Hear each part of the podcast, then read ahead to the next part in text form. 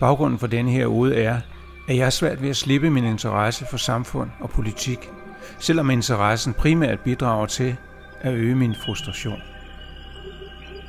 Jeg synes, at vores politikere på ingen måde er deres opgave voksen. Ja, det virker faktisk, som om de slet ikke har den egentlige opgave for øje. Det handler kun om magt. Man siger, at magt korrumperer, og det synes jeg, vi ser beviserne på overalt i det politiske liv. Men måske er der et lille håb. Måske er der en lille smule anstændighed bag masken. Her kommer ude nummer 96, hvad masken gemmer. Selvfølgelig skal vi blive ved magten, for vi er dem, der kan gøre mest godt for vores land. Hun sad der i den designede armstol, iført den lige så designede, elegante grå dragt. Nederdel, hvid skjorte og lidt mørkere grå jakke. Sidst nævnte ikke knappet i dette private selskab. Håret sat op, make-up'en diskret, dog med røde læber. Blikket umiddelbart imødekommende, men bag det, som altid, en hund siger på vagt. Så det handler ikke om at følge din overbevisning og skabe det rigtige og det gode samfund, replicerede jeg i min vante rolle som djævelens advokat. Jo, selvfølgelig. Men det kan vi jo kun, hvis vi sidder på magten, sagde hun.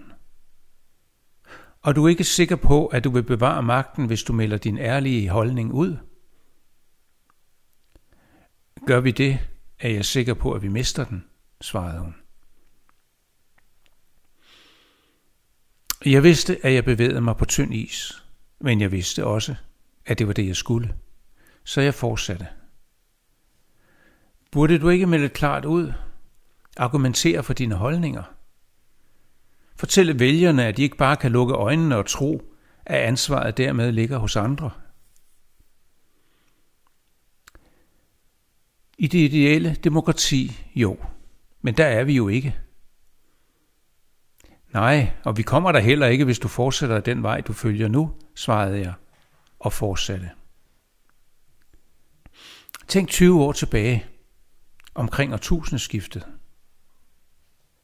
Du havde været i partiet i ganske få år. Du var først i 20'erne. Der var et ord, som var vigtigere for dig end alt andet. Husker du det? Hun betragtede mig udgrundeligt besluttede så at lege med og sagde, solidaritet. Præcis, sagde jeg. Prøv at tænke tilbage fra i dag.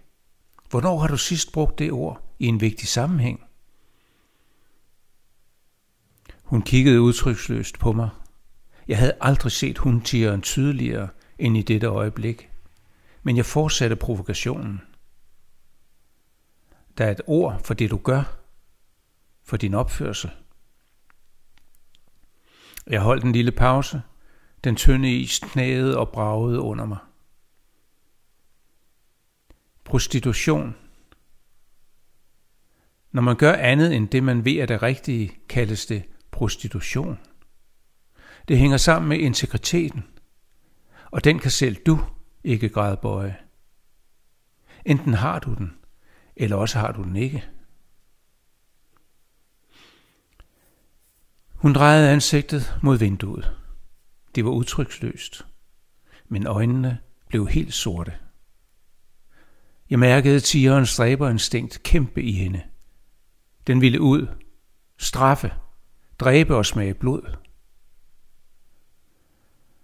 Så kiggede hun igen på mig, og med den mest kontrollerede og rolige stemme sagde hun, Tror du ikke, du skulle finde dig et andet job? Endelig.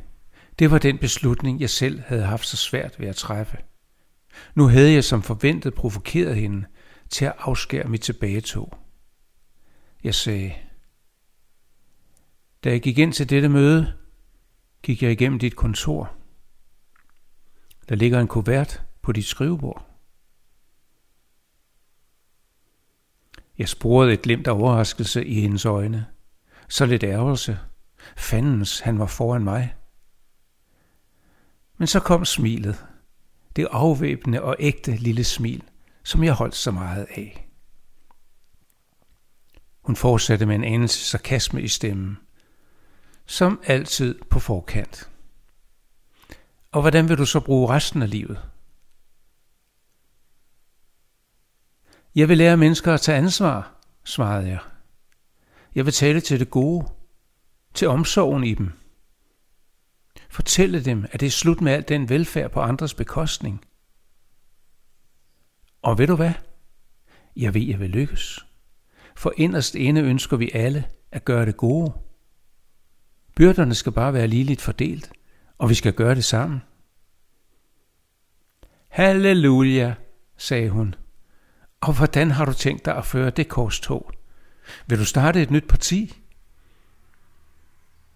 Det behøver jeg ikke, svarede jeg med et skævt smil.